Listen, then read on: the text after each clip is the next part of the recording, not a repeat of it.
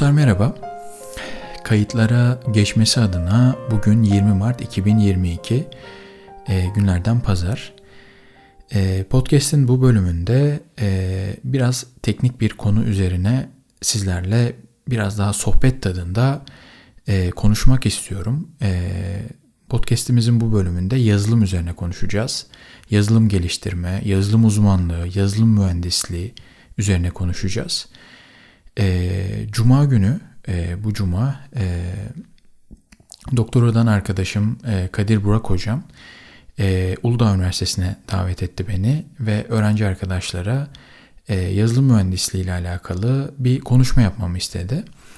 E, ve as, açıkçası öncesinde de bu konuyla alakalı hem çevremden hem arkadaşlarımdan e, sorular alıyorum. Yani e, bu alana yönelsek kendimizi geliştirebilir miyiz? Ya da nasıl bir yol izlemeliyiz? Neler yapmalıyız? E, ne tavsiyelerde bulunursun? şeklinde çok soru alıyorum. E, veya akrabalarımdan bu tür sorular alıyorum. Çocukları için genelde oluyor. E, ben de işte e, Cuma günkü konuşmamda bir e, işte sunum hazırladım, bir çerçeve belirledim ve bu çerçeve doğrultusunda nacizane görüşlerimi, bende işe yarayan olayları dilim döndüğünce anlatmaya çalıştım. E, sonra aklıma şu geldi. Yani bu bölüm yani bu e, e, içeriği hazırladığım o çerçeve içerisindeki o bilgileri, o sunumu e, kayıt altına alıp e, podcast hesabımda paylaşayım. Belki e, meraklı olan bir insanın e, ya da e, yardıma ihtiyacı olan, e, rehberliğe ihtiyacı olan birine yardımı olur, bir katkısı olur e, diye düşündüm ve bu bölümde biraz da bu çerçevede nacizane görüşlerimi aktarıyor olacağım. Hadi başlayalım. E, şimdi tabii bu konuyu ben e, direkt yazılım mühendisliği nedir e, diyerek başlama taraftarı değilim e, açıkçası. Ben genelde sunumlarımda bir hikaye e, kurgularım ve hikayenin bir başlangıcı, işte girişi, gelişmesi ve sonucu olur. E, bu anlamda da işte ben öncelikle insanlık tarihini ele alarak başlıyorum. Yani işte avcı toplayıcı e, bir toplum olan insanlıktan işte yapay zeka geliştirebilen, işte Mars'a gitmeyi hedefleyen e, bir insanlığa geldik ve, ve bu noktada da bilim, teknoloji ve mühendislik bizim en önemli enstrümanlarımızdı. İşte bu e, enstrümanlar içerisinde de belki kodlama bilmek veya yazılım geliştirmek çok büyük bir katalizör. O yüzden de işte ilk insanlık tarihiyle başlayıp anlatacağım. Şimdi e, bundan çok çok seneler önce insanoğlu e, avcı toplayıcı bir kültürle yaşıyordu. Yani bu ne demek? İşte mağarada yaşıyordu, işte günübirlik e, yaşıyordu. İşte beslediği, e, daha doğrusu beslediği bir hayvan yoktu ama avladığı hayvanları e, işte günlük olarak tüketiyordu ve ertesi gün tekrar aç kalmamak adına işte belki işte kuş veya işte tavşan veya fare artık önüne ne gelirse e, bunu e, avlayıp e, bunu tüketip hayatına devam ediyordu. Ta ki içlerinden bir tanesi e, bir av için bir teknoloji geliştirene kadar işte bir e, bir çubuk buluyor ve onun ucunu sivriltiyor ve oradan kendine bir e, sopadan bir e, av aleti yapıyor ve onunla daha büyük avlar e, yapabileceğini, daha büyük hayvanları avlayabileceğini fark ediyor. Ve işte daha büyük kütle olarak daha büyük hayvanlar avlıyor. Örneğin işte zebra avlıyor e, veya işte atıyorum e, manda avlıyor neyse artık. Ve bu da e, o işte o avcı toplayıcı kültürdeki o insanlara her gün avlanma zorunluluğunu ortadan kaldırıyor. Yani artık belki haftada bir avlanması gerekiyor veya ayda bir avlanması gerekiyor. Tabi bu e, geri kalan zamanda da biz buna artık zaman diyoruz. Biraz daha e, bilişsel üretimler e, yapmaya başlıyor. İşte mağara e, resimlerini görüyoruz. Mesela hala günümüze gelen, günümüze kadar gelmiş olan e, mağara resimleri var. E, ve etrafını gözlemliyor insanoğlu. İşte bitkileri e, görüyor. İşte onların bir döngüsü olduğunu görüyor ve işte belki işte onların tohumlarını fark ediyor ve bunları ekip büyütebileceğini e, görüyor ve bu e, bu tür e, keşifler tarım toplumunu ortaya çıkartıyor. Tarım toplumuna gelen insanlık artık avlanmaya bağlı değil. Çünkü e, tohumları, bitkileri ehlileştirmiş ve bunları artık üretebilir hale gelmiş durumda oluyor. e, köylerde yaşamaya başlıyorlar ki bence burası önemli bir husus çünkü e, insanlar birbirleriyle etkileşim e, halinde olabiliyorlar. Yani artık mağarada değil de daha büyük bir e, alan olan köylerde yaşıyorlar. E, ve tarım teknolojileri geliştirmeye başlıyorlar. Daha çok üretim yapıyorlar. Daha çok e, tohum elde ediyorlar. Ve gün sonunda artık e, yani ham madde fazlalığı oluyor. Yani düşünün e, her gün avlanmak zorunda kalan, avlanmazsa aç kalan bir insanlıktan e, artık yiyecek sorunu olmayan, barınma sorunu olmayan bir insanlık doğuyor tarım toplumu sayesinde. Tabi bu fazla üretim beraberinde özellikle 17. yüzyılda e, buharın makinelerde kullanılmasının keşfedilmesiyle birlikte sanayi toplumunu e, ortaya koyuyor ya da doğuruyor.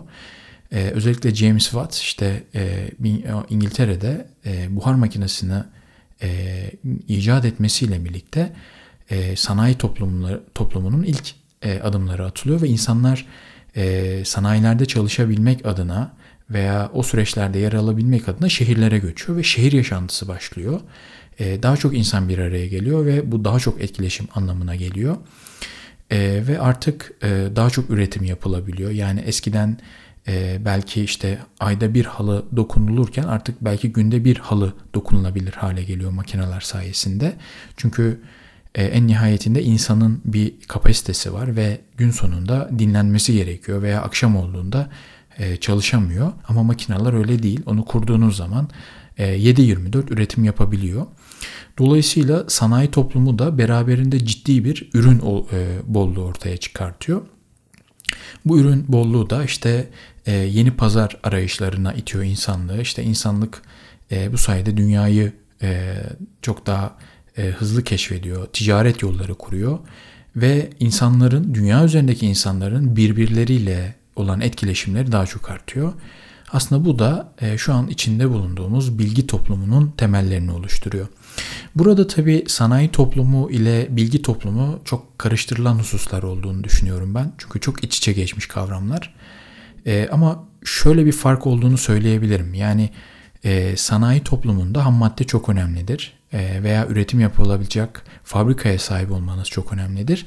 Ancak bilgi toplumunda böyle değildir. Yani bilgi toplumunda siz ham maddeye sahip olmasanız bile o ürünü tasarlayabilecek know-how'a sahip olabilmek, o mühendisliğe, o teknolojiye veya bilime sahip olabilmek e, çok da önemlidir. Daha somut bir örnek vermek gerekirse de örneğin sanayi toplumunda işte bir beyaz eşya üretmek için bir fabrikaya sahip olmak önemliyken bilgi toplumunda önemli olan o beyaz eşyanın işte A++ olması veya daha çevreci bir tasarıma sahip olabilmesi gibi e, melekeler daha önemlidir. Onları geliştirebilme kapasitesine veya üretmeseniz dahi onun nasıl üretileceğini e, ortaya koyacak olan e, mühendisliği, teknolojiyi geliştirmeyi e, sağlayabilmek bilgi toplumunun en önemli meziyetidir. E, dolayısıyla böyle bir fark var sanayi toplumu ile bilgi toplumu arasında. Peki bu kapsamda yani işte avcı toplayıcı toplumdan bilgi toplumuna gelen bir insanlıktan bahsettik. E, bu anlamda insanlık tarihinde ne tür önemli kırılımlar var? Biraz buna değinelim. Tabi bence bu konuda en önemli kırılım 1450 yılında işte Almanya'da Gutenberg'in matbaayı icat etmesi olduğunu düşünüyorum ben. E, bunun en önemli sebebi bilginin e, hızlı bir şekilde e, yayılmasını sağlaması tabii ki. Çünkü öncesinde e, kitaplara sahip olmak bir statü e, göstergesi. Çünkü kitaplar elle çoğaltılıyor ve haliyle sayıca çok az ve fiyatları çok pahalı. Dolayısıyla da işte o ülkenin, o şehrin en zenginleri o kitaba ve dolayısıyla bilgiye e, sahip oluyor ve bilgiye sahip olmak bir statü göstergesi o dönemde. E, Gutenberg çıkıyor ve bir matbaa makinesi icat ediyor ve artık e, çok daha hızlı kitap basılabiliyor. Çok daha ucuz maliyetle çoğaltılabiliyor ve bu sayede de insanlar kitaplara ve dolayısıyla bilgiye ulaşmaları da kolaylaşmış oluyor. E, ikinci önemli kırılım bence e, 1776'da e, James Watt'ın buhar makinesini icat etmesi olduğunu söyleyebilirim ki bu birinci sanayi devriminin de e, mihenk taşıdır. E, bu sayede artık insanlık e, kendi kas gücünü e, makinalara aktarmış oldu. E, ve bu da beraberinde e, insanla insana bağlı olmadan 7-24 üretim yapabilme kapasitesi ne sahip hale getirdi insanlığı Bu yüzden çok önemli. E, tabii bir diğer önemli kırılım bence elektrik ve ampulün icadı. E, özellikle işte 1890'ların sonunda Edison'un ampulü icat et, etmesi ikinci sanayi devrimi olarak görülüyor. Bunun en önemli sebebi de artık insanın insanoğlunun e, güneşe bağlı kalmadan yani o günün devri daimine bağlı kalmadan bir hayat sürebilmesi olduğu söyleniyor. Tabii bunun artısı ve eksi artıları ve dezavantajları var. Bu ayrı bir tartışma konusu olabilir. Ancak insanoğlu e, günün saatlerine bağlı kalmadan da işte e, gün e, karardıktan sonra işte e, odasındaki lambayı yakarak işte okumalarını yapabiliyor. Üretimine devam edebiliyor ama eskiden e, yani elektrik ve ampulün icadından önce bu bu kadar da kolay değildi. Bu da büyük bir kırılım bence insanlık tarihinde. E, diğer bir önemli kırılım e, transistörün icadı olduğunu söyleyebilirim. 1947 yılında Bell laboratuvarlarında şu anki işte işlemcilerin içinde yer alan transistörlerin ilk atası geliştiriliyor. Tabi daha mekaniksel bir alet bu transistör e, ve bu da çok önemli bir kırılım olarak e, karşımıza çıkıyor. E, diğer önemli kırılım bence internetin bireysel kullanıma açılması. 90'ların başında e, öncesinde daha çok e, savunma e, ve savaş e, yani e, devletlerin savaş sistemlerinde veya savunma e, e, departmanlarında kullanılan e, internet ağı 90'larda e, bireysel kullanıma açılıyor ve bence 1450'de Gutenberg'in matbaayı icat et, etmesinde nasıl bir etki yarattıysa belki onun çok daha büyüğünü e, dünya üzerinde gerçekleştirdi. Çünkü artık insanoğlu oturduğu yerden dünyanın herhangi bir yerindeki herhangi bir olayın e, olaya ulaşabiliyor, bilgi alabiliyor veya bir kütüphaneye erişebiliyor. Dolayısıyla bilgiye erişimi çok çok kolaylaştırıyor. Bu da çok önemli bir kırılım olarak karşımıza çıkıyor ve son olarak son önemli kırılımın da şu an içinde bulunduğumuz, yaşadığımız e, dijital dönüşüm ve yapay zeka olduğunu düşünüyorum. E, 1700'lerde işte James Watt'ın e, insanın kas gücünü buhar makinesiyle, makinalara devretmesiyle şu an günümüz insanlığı e, zekasını artık makinelere aktarabilir hale geldi. Bu da bence insanlık tarihinde önemli bir kırılım. Şimdiye kadar işte hep e, bilgi toplumuna değindik. Bunun bu e, bilgi toplumu olma yolundaki insanlık tarihindeki önemli kırılımlara bahsettik. Peki bilgi toplumu olabilmek için neler yapabilmek gerekiyor ya da e, e, bunun göstergeleri nelerdir? Biraz buna değinelim. İşte burada belki en önemli söz akıl terini alın terine tercih etmek olmalı. E, veya yükte hafif, pahada ağır üretimler yapmak bence bilgi toplumunun en önemli göstergeleridir. Şimdi e, patates ve peak games örneğini vereceğim bu konuyla alakalı. Yani akıl teri ve alın teri e, arasındaki farkı göstermek adına. Şimdi yüksek lisans ve doktora eğitimim sürecinde o hocalarımızın çoğunun söylediği bir örnek vardı ifade ettiği. İşte bir ülkenin ya da bir şehrin ya da bir kasabanın patates üreterek e, ülke ekonomisine katacağı katma değerin çok daha fazlasını e, belki 10 kişilik, belki 50 kişilik bir çekirdek kadronun işte bir mobil oyun geliştirme şirketi olsun bu e, geliştirdiği oyunla e, o ülkeye katma değer olarak katabilir derlerdi.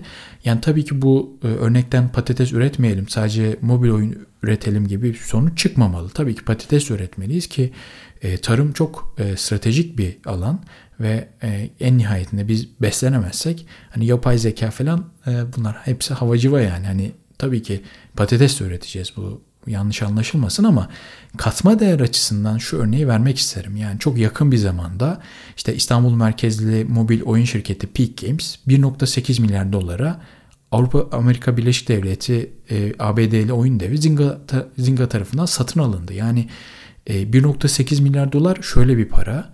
E, bu podcast bölümünü kaydetmeden önce e, Türk Hava Yolları'nın e, marka değerine yani e,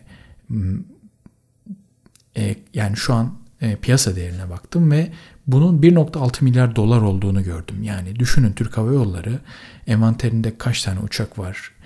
E, işte yer hizmetleri, kabin hizmetleri birçok farklı alanda hizmet veriyor. Bir hizmet e, alanında çalışan bir firma ve ta, toplamı 1.6 milyar dolar ediyor. Ama Peak Games belki işte geliştirdiği 50-60 kişilik bir mühendislik ekibiyle geliştirdiği mobil oyun ile 1.8 milyar dolarlık bir katma değer oluşturabiliyor. İşte akıl teri ne alın terine tercih etmek böyle bir şey.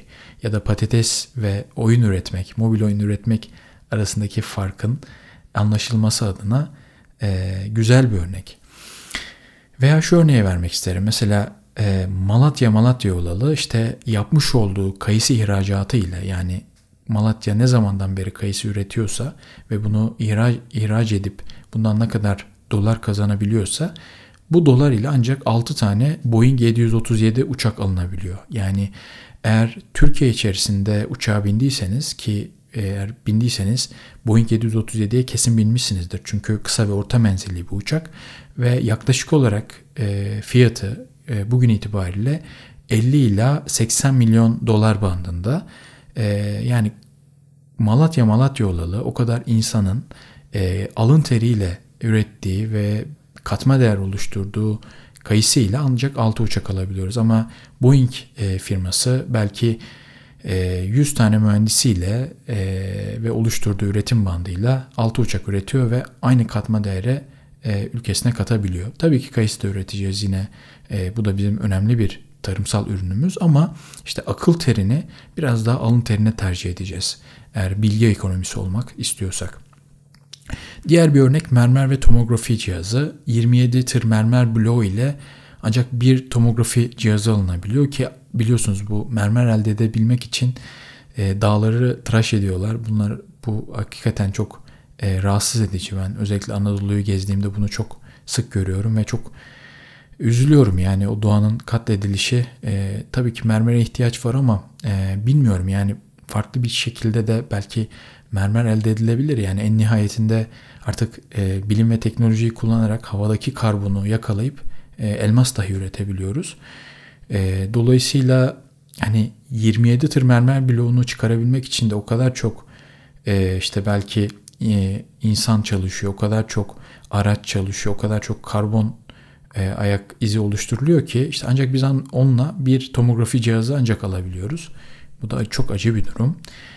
Ee, yine son olarak şu örneği vermek istiyorum. Biraz daha işte yükte hafif pahada üretimler yapmak veya bilgi toplumu olma meziyetleri açısından.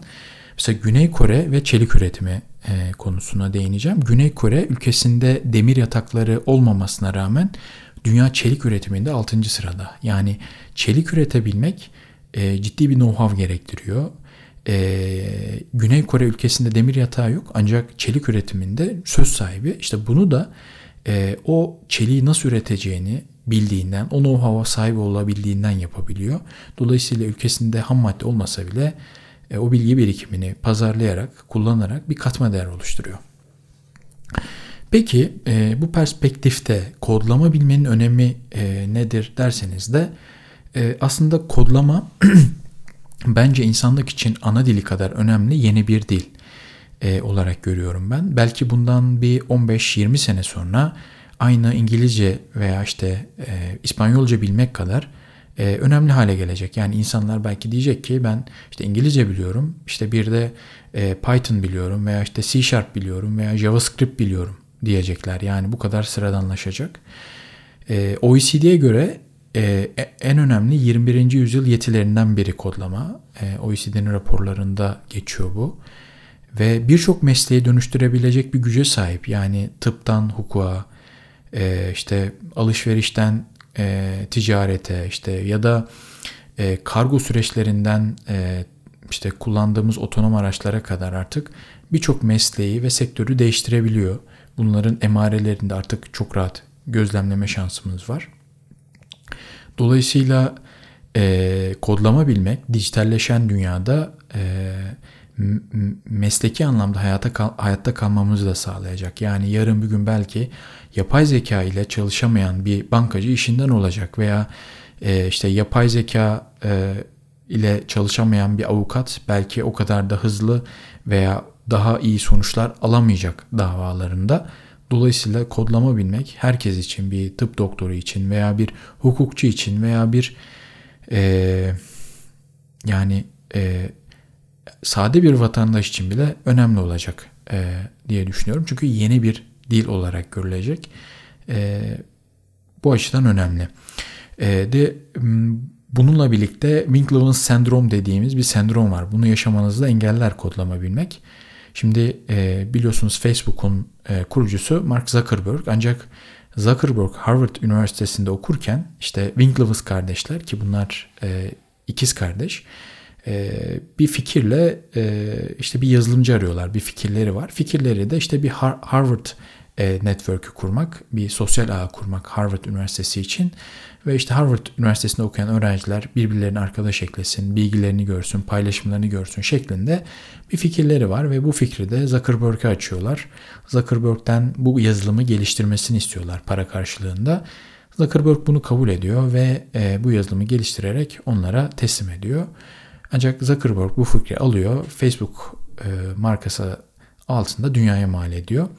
Winklevoss kardeşler sonrasında tabii çok fazla dava açıyor bu fikrin onlara ait olduğuna dair. E, ve ciddi e, tazminat davaları da kazanıyorlar ama en nihayetinde Zuckerberg işte hatta şu örneği veriyor. Dünya üzerinde birçok işte koltuk üreticisi var ve çok benzer ürünler yapıyorlar. Ben de kendimce bir koltuk ürettim diyor ve dolayısıyla bu ürün benimdir diyor. O yüzden şu an işte Facebook hala Zuckerberg'ün e, böyle bir durum var. Winklevoss kardeşler tazminat kazansa dahi e, o fikri Zuckerberg'e verip Zuckerberg'ün şu an dünyaca ünlü bir zengin olması ve tanınmasını sağladılar. Eğer e, günün birinde sizin de bir fikriniz olursa ve bunu hayata geçirmek isterseniz de kodlama bilmek önemli olabilir. E, tabii ee, diğer konu da dijital çağın petrolü olan büyük veriyi bir değere dönüştürebilmek için kodlama bilmek şart. Yani hem yapay zeka süreçlerinde hem o büyük veri, big data dediğimiz veriyi işleme, ondan bir katma değer oluşturma adına bizim kodlama bilmemiz gerekiyor.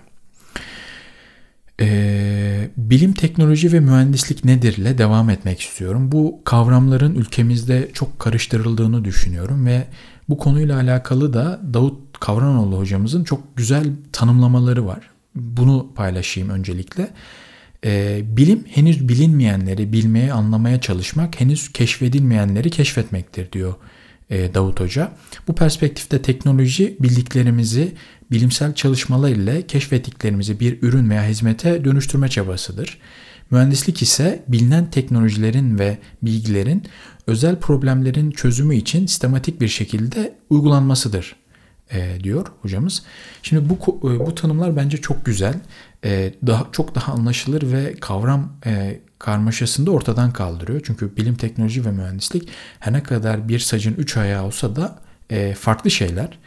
E, biraz daha somutlaştırmak adına e, popüler bir teknoloji olan e, ve gündemimizde olan 5G'den örnekle bahsedelim. Mesela işte 5G'nin hem bir bilim ayağı var, bir teknoloji ayağı var ve mühendislik ayağı var. E, bilim ayağı işte e, özellikle bu data transferlerini daha hızlı, daha verimli yapabilmek için polar kod algoritmalar var. Ve bu polar algoritmalar konusunda ne kadar iyi bir algoritma geliştirirseniz aslında o kadar geliştireceğiniz 5G modemlerinde veya baz istasyonlarında o kadar iyi verim alıyorsunuz. Bu konuda da hatta Türkiye'den e, Bilkent Üniversitesi'nden e, hocamız şu an e, ismi aklıma gelmedi e, ama muhakkak podcast'in açıklamalarını eklerim hocamızın adını. E, geliştirdiği bir polar kodlama algoritması var. Bu polar kodlama algoritması e, 2018 yılında Çinli Huawei şirket tarafından satın alındı. Ve şu an Huawei şirketinin geliştirdiği 5G modemler, baz istasyonlarının temelinde Türk bir bilim insanının imzası var. Bu hakikaten çok gurur verici bir hadise. Şimdi işin bilim tarafı 5G teknolojisinde polar kodlama.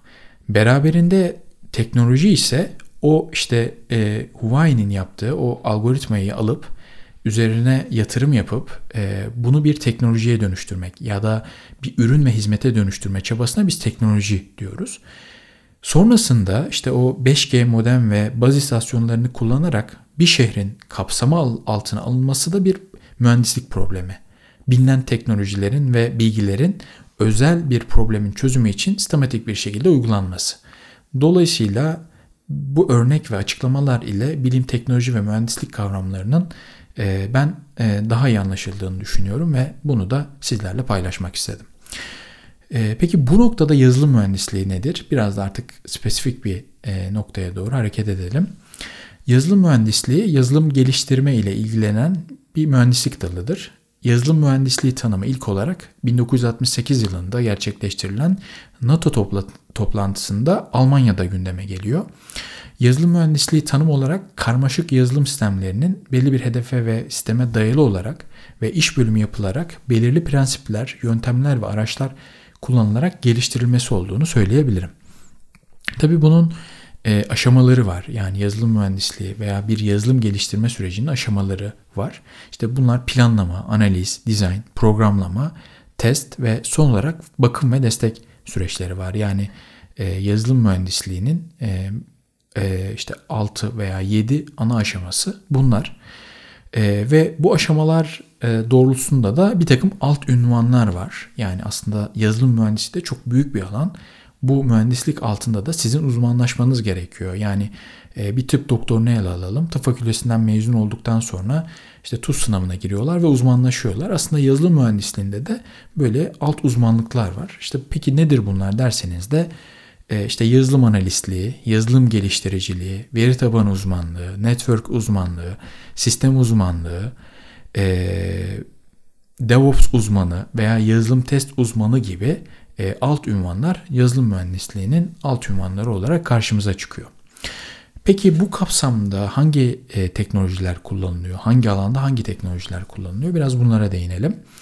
E, gömülü sistem dediğimiz özellikle savunma sanayi, elektrikli ev aletleri, otonom araçlar gibi e, projelerde biz gömülü sistemler kullanıyoruz ve burada da e, eğer çalışmak istiyorsanız C ve C++ gibi makine diline yakın programlama dillerine hakim olmanız gerekiyor. Eğer web alanında bir şeyler yapmak istiyorsanız da e, işte bu da kendi arasında detaylanıyor frontend ve backend olmak üzere. E, eğer frontend tarafında bir şeyler yapacaksanız HTML, CSS ve JavaScript e, dillerine hakim olmanız gerekiyor. E, eğer backend tarafında bir şey yapacaksanız da PHP, C Sharp, Python, Go, Ruby gibi e, backend dillerinde uzmanlaşmanız gerekiyor. Ee, eğer mobil tarafta bir şey yapacaksanız da işte orada da e, üçe ayrılan bir kırılım var. İşte iOS dünyası, Android ekosistemi ve yeni gelişmekte olan Huawei ekosistemi karşımıza çıkıyor. E, bu üç ekosistemin de kendine ait bir programlama dili var ve e, bu alanda uzmanlaşacaksanız o programlama diline hakim olmanız, kendinizi geliştirmeniz gerekiyor. Bu e, saymış olduğum tüm e, teknolojiler veya alanların tamamında da veri tabanları kullanılıyor. Eğer veri tabanında kendinizi geliştirmek istiyorsanız da SQL ve NoSQL dediğimiz işte MongoDB gibi e, veri tabanı teknolojileri ve SQL tarafında işte MySQL, e, MS SQL, PostgreSQL e, gibi veri tabanı teknolojilerinde, veri tabanı alanında kendinizi geliştirmelisiniz. Eee 2021 yılında işte biraz yazılım mühendisliği ekosistemine de değinelim. Yani şu an 2021 yılı itibariyle e, yazılım mühendisliği ekosisteminin durumu nedir? İşte ne tür e, programlama dilleri e, ağırlıklı olarak kullanılıyor ve hangi alandaki insanlar ortalama ne kadar maaş alıyorlar? Biraz bunlara değinelim. Ee, ilk olarak e, programlama dillerinde karşımıza en fazla JavaScript'in kullanıldığını görüyoruz. Yani en çok o kullanılıyor. Bunun en, en önemli sebebi de JavaScript'in hem frontend olarak frontend tarafında kullanılması hem de e, React gibi, e, Node.js gibi teknolojiler ile birlikte artık biraz daha backend tarafında da e, JavaScript ile işlemler yapılabiliyor olması JavaScript'i çok popüler hale getirdi ve şu anda işte istatistiklerde en tepede JavaScript'i görüyoruz. Sonrasında Python geliyor. E, Python hem e, sektörde kullanılması hem de akademik çalışmalarda özellikle yapay zeka ve veri madenciliği, big data işleme süreçlerinde Python kullanılması onu popüler hale getirmiş durumda. Tabi öğrenmesi de kolay bir programlama dili. Diğer dillere nispeten çok fazla hazır kütüphane var. Çok fazla e, bir büyük bir komünitesi var. Dolayısıyla insanlar da bu programlama dilini kullanmak istiyorlar ve kullanıyorlar da. E, ve işte devamında da işte Java'nın geldiğini görüyoruz. Onu işte C Sharp, Python, e, Ruby gibi dillerin e, izlediğini görüyoruz. E, ama şu an için en popüler dil e, 2021 yılı itibariyle JavaScript karşımıza çıkıyor. Sektörde maaşlar da ülkeden ülkeye e, yaptığınız, e, kullandığınız, uzmanlaştığınız dile göre de değişiyor. Ama şu an e, rahatlıkla şunu söyleyebilirim ki sektörde e, en fazla maaşı en popüler olan e, teknolojide e, ki insanlar alıyor. Yani şu an mobil uygulama e, dünyasında özellikle iOS developerlar çok popüler e, ve sayıları nispeten e, Android e, developerlara göre de daha az ve bir işte e, işte e, arz az olursa talep de fazla olursa haliyle maaşlar artıyor. Ülkeden ülkeye değişmekle birlikte en, tabi burada en önemli gösterge Amerika Birleşik Devletleri. Orada bir iOS developer'ın ortalama maaşı e, yani 100 bin dolar ile belki 200 bin dolar arasında değişiyordur. E, bu da bence çok çok iyi rakamlar. Tabi bunlar brüt rakamlar oluyor. E, bizim ülkemizde de durum çok farksız değil orada. Yani en fazla sektörde maaşı e, mobil developerlar alıyor. Tabi sonrasında çok daha köklü diller işte Java gibi, C Sharp gibi e, çok büyük programları, çok büyük sistemleri yöneten yazılımcılar da pekala alabiliyor yani web tarafında.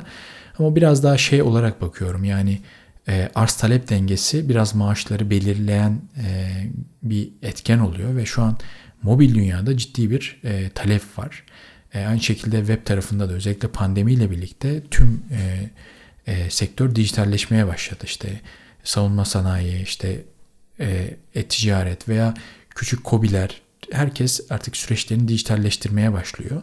Bu da beraberinde yazılımcı e, yazılım yazılımlara ihtiyacı ve yazılımcı ihtiyacını ortaya çıkarıyor.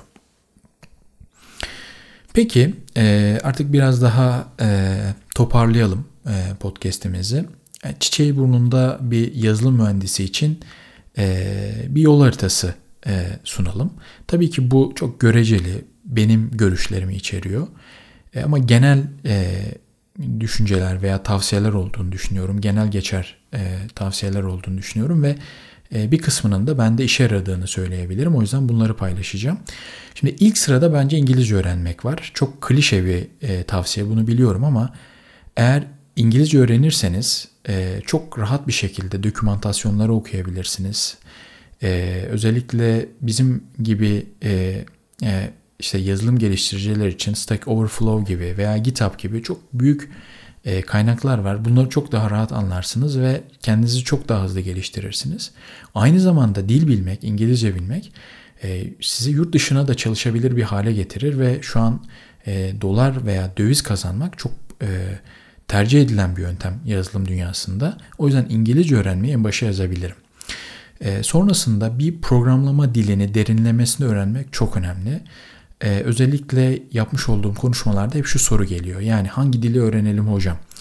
E, ben hep şunu söylüyorum. En rahat hangi dili öğrenebiliyorsanız veya şu an üniversitenizde okuduğunuz eğitim kurumunda size ne öğretiliyorsa onu derinlemesine öğrenin. Yani C bile öğretiliyorsa en derinine kadar öğrenin e, ve e, sindirin, e, hazmedin onu.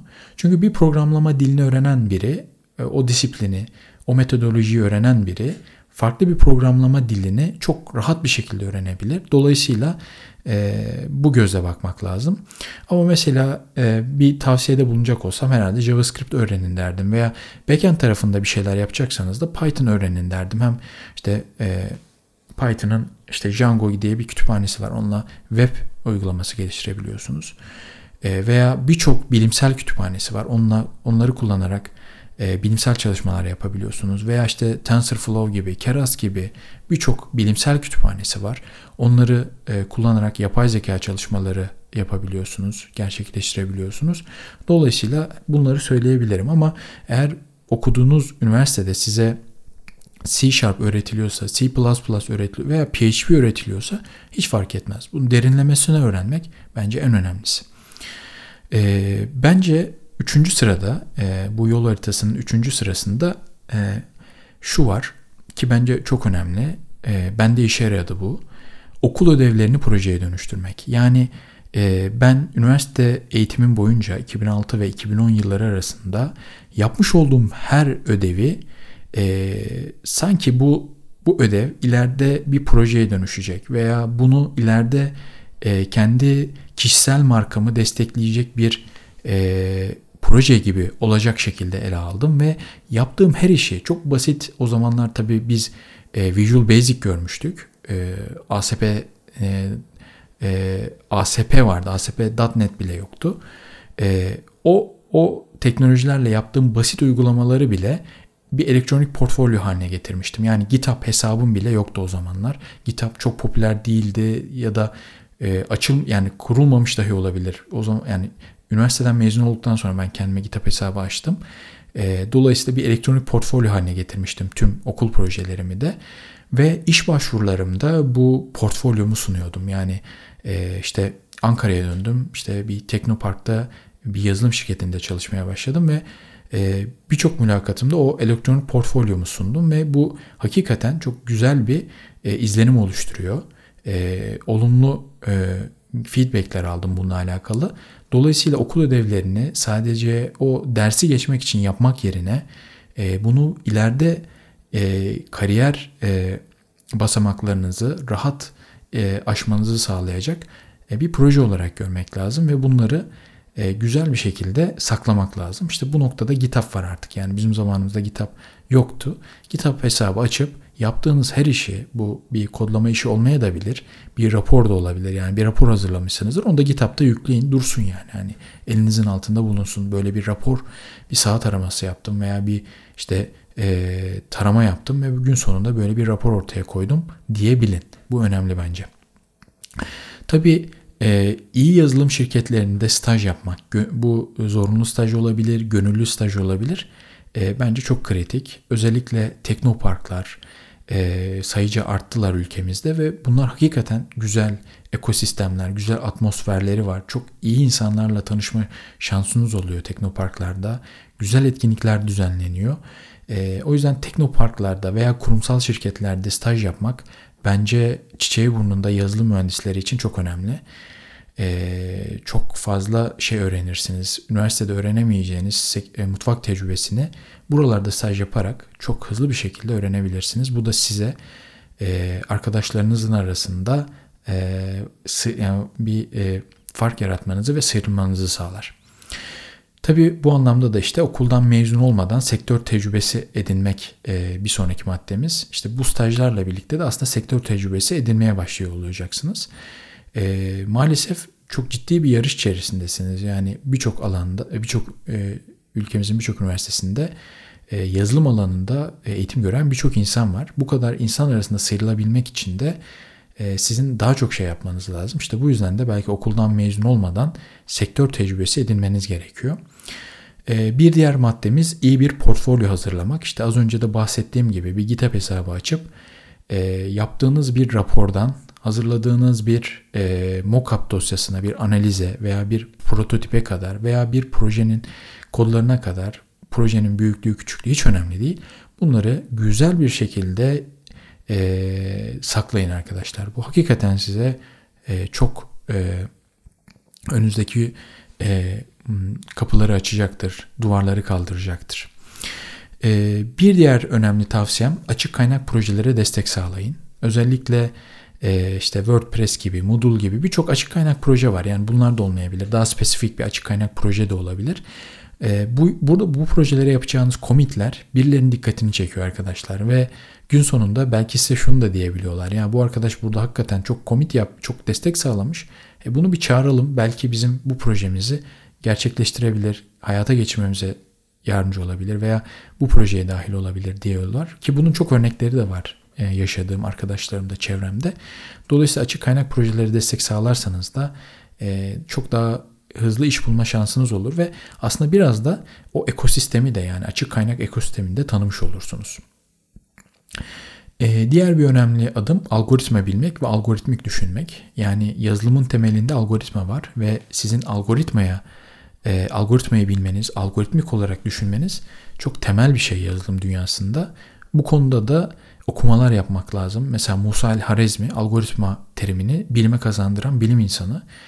E, belki ondan başlamak doğru olabilir. Ve algoritma ile ilgili çok güzel kitaplar var. Algoritmik düşünme ile alakalı çok güzel kitaplar var. E, bunları okumak lazım. Bir diğer önemli madde Udemy topluluklar ve etkinlikler. Yani Udemy'de e, birçok e, çok uygun fiyat eğitimler var arkadaşlar. Veya YouTube'da hakikaten insanlar e, çok kaliteli içerikler üretiyorlar. Bir konuyla alakalı örneğin işte bir programlama dili olabilir, bir yaklaşım olabilir. E, e, bununla alakalı biraz sabır ve sebat edip bu eğitimleri alırsanız çok hızlı bir şekilde ilerleyebilirsiniz. Kendinizi geliştirebilirsiniz. Keza işte topluluklar var artık işte atıyorum e, JavaScript topluluğu, işte C Sharp topluluğu, Ruby topluluğu gibi bu toplulukları takip etmek, bu topluluklara katılmak, topluluklardan beslenmek, topluluklara katkı sağlamak bence bir çiçeği burnunda yazılımcının yapması gereken en önemli şeylerden biri. Ve e, belki en önemli yani bu kadar tavsiye içerisinde en önemli tavsiyem sabır ve sebat etmek olur. E, yani sabır ve sebat ederseniz bence başaramayacağınız hiçbir şey yok. Dolayısıyla e, bunu e, bu konuşmanın, bu podcast'in en önemli tavsiyesi olarak e, kulağınıza küpe kalmasını isterim. Küpe olmasını isterim pardon. Son olarak arkadaşlar şimdi bu podcast'i dinleyenlerin öğrenci olduğunu düşünüyorum. Aslında hepimiz bir öğrenciyiz. Yani hayat e, boyu öğrenci olmayı da arzulayan insanlardanım. Yani aslında öğrencilikte diğer bir ismi talebedir. Talebe talep edendir. Biz talep etmeliyiz. Yani eğer öğrenciysek öğretmenimizden, hocamızdan talep etmeliyiz. Eğer sektörde çalışıyorsak bir yazılımcıyız ama kendimizi geliştirmek daha da iyi geliştirmek istiyoruz. Belki şirketinizden talepte bulunmalısınız veya kendinizden talepte bulunmalısınız. Yani kendi kişisel gelişiminize, mesleki gelişiminize yatırım yapmak için kendinize bir bütçe ayırmalısınız ve kendinize yatırım yapmalısınız. Ee, yani artık coğrafya kadar değil. Dolayısıyla internet denen bir teknoloji var elimizin altında. Ee, yani bugün işte Harvard'da Computer Science dersini gidip ücretsiz bir şekilde edinebiliyorsunuz. Yani mazeret bir mazeretimiz yok. Öğrenebiliriz.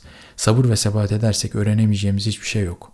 Şunu unutmayın ki arkadaşlar zenginlik yerin altında artık değil. Yani zenginlik kafanızın içinde ne olduğuyla alakalı. Bugün petrol ülkelerinin aslında dünyanın en zengin ülkeleri e, olduğunu ama en varlıklı ülkeleri olmadığını görüyoruz. Bence dünyanın en varlıklı ülkeleri e, dünyayı hakikaten yaşamaya çalışan, güzel bir şekilde yaşamaya çalışan ülkeler. Bugün baktığımızda işte petrole sahip olan ülkeler e, yani o kadar da halkın yani genelinin refahının çok yüksek olduğunu söyleyemeyiz. Ancak e, kafasının içindeki zenginliğe önem veren toplumları, toplulukların, ülkelerin çok daha iyi yerlerde olduğunu rahat bir şekilde görebiliyoruz. Dünyadaki problemleri teknolojiyi kullanarak çözmeye çalışmak lazım. Bu gözle dünyaya bakmak lazım. Yani işte iklim krizi var, enerji problemi var, ee, işte pandemiyle birlikte başlayan bir kıtlık problemi var, tarımsal üretimde yaşanan sorunlar var. Bunların hepsi aslında teknolojiyle çözülebilecek problemler ve biz biraz da aslında hani yazılımı bir amaç olarak değil de bir araç olarak görüp aslında amacımızın dünyadaki gerçek reel problemlerin bilim ve teknolojiyi kullanarak çözülmesi olması gerektiğini e, ele alıp bu şekilde bakmamız gerekiyor. Bu şekilde bakarsak aslında birçok şeyi halledebiliriz bence.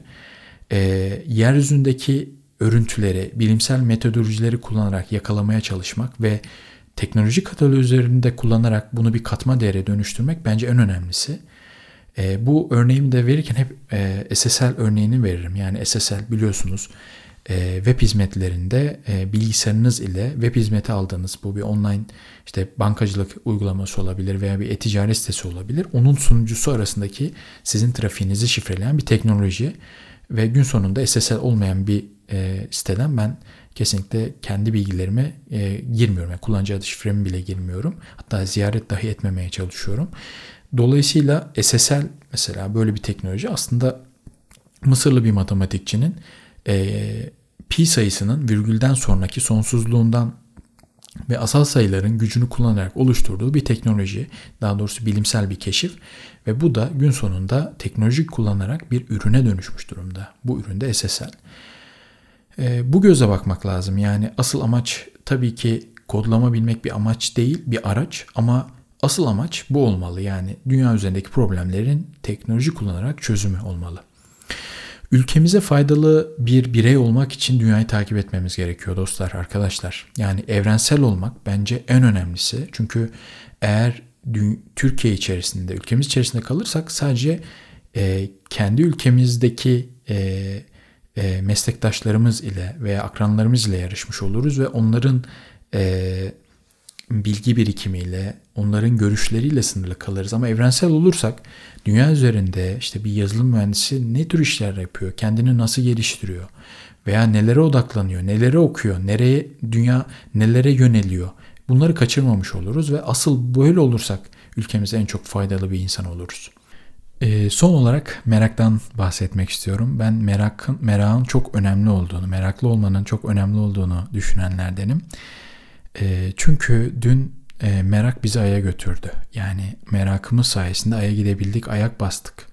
Bugün Mars'a gideceğiz merakımız sayesinde. E, veya işte e, hücrenin içine girdik ve DNA haritamızı çıkardık ve bu da hastalıkları belki yok etmemizi sağlayacak. Merak bunu e, buna vesile olacak. O yüzden meraklı olursanız e, ve merakınızı hiçbir zaman kaybetmezseniz kendinizi her alanda geliştirebilirsiniz veya merak ettiğiniz alanda e, uzmanlaşabilirsiniz, gelişebilirsiniz. E, merak böyle bir şey. E, o yüzden podcast'ime merakınızı hiçbir zaman kaybetmeyin diyerek son veriyorum. Görüşmek üzere.